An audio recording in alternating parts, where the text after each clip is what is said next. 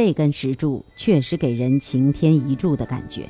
只是它上面粗，下面细，静止的时候还勉勉强强能够站住。可是只要稍微有点外力，比如一阵风吹过来，那它的稳定就变得非常令人担心了。听众朋友您好，欢迎收听《民间怪谈》，我是主持人清溪。今天继续为您讲述湖北擎天一柱不倒之谜。北京建筑工程研究院高级工程师刘航喜欢研究建筑的结构，在他眼里，高耸的建筑充满了奥秘。要想让高大的建筑保持稳定不倒，会受到多方面的影响，结构、材料、受力这三方面的因素也会影响制约着建筑物的高度。如果建筑越高，对下面的压力就越大，支撑它的材料就必须要结实，所以。早期的人们常常选用石材，因为石材的抗压强度还是比较高的，但是石材的抗拉强度实际上就很低，所以用它垒一个像金字塔一样的基座大、上面小的建筑没有任何问题，因为这样来讲的话，即使它在受到侧向力的时候，因为有那么大的基座，那么受力仍然是很小的。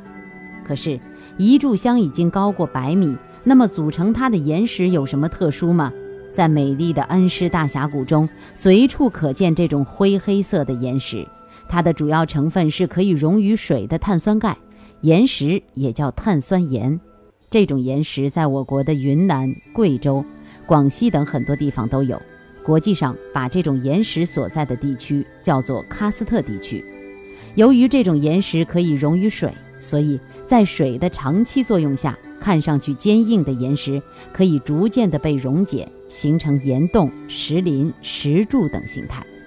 在喀斯特地区，由于水能够溶解碳酸钙，使得水像一把雕刻刀，可以任意雕刻含有碳酸钙的岩石。同时，水也像一位勤快的搬运工，使原来平整的地面变得坎坷嶙峋、洞穴纵横。比如我们常见的山峰、溶洞、地下河等。这其中也包括所形成的石柱，也就是说，这一独特的石柱跟其他的喀斯特地区一样，是在水的冲刷作用下形成的。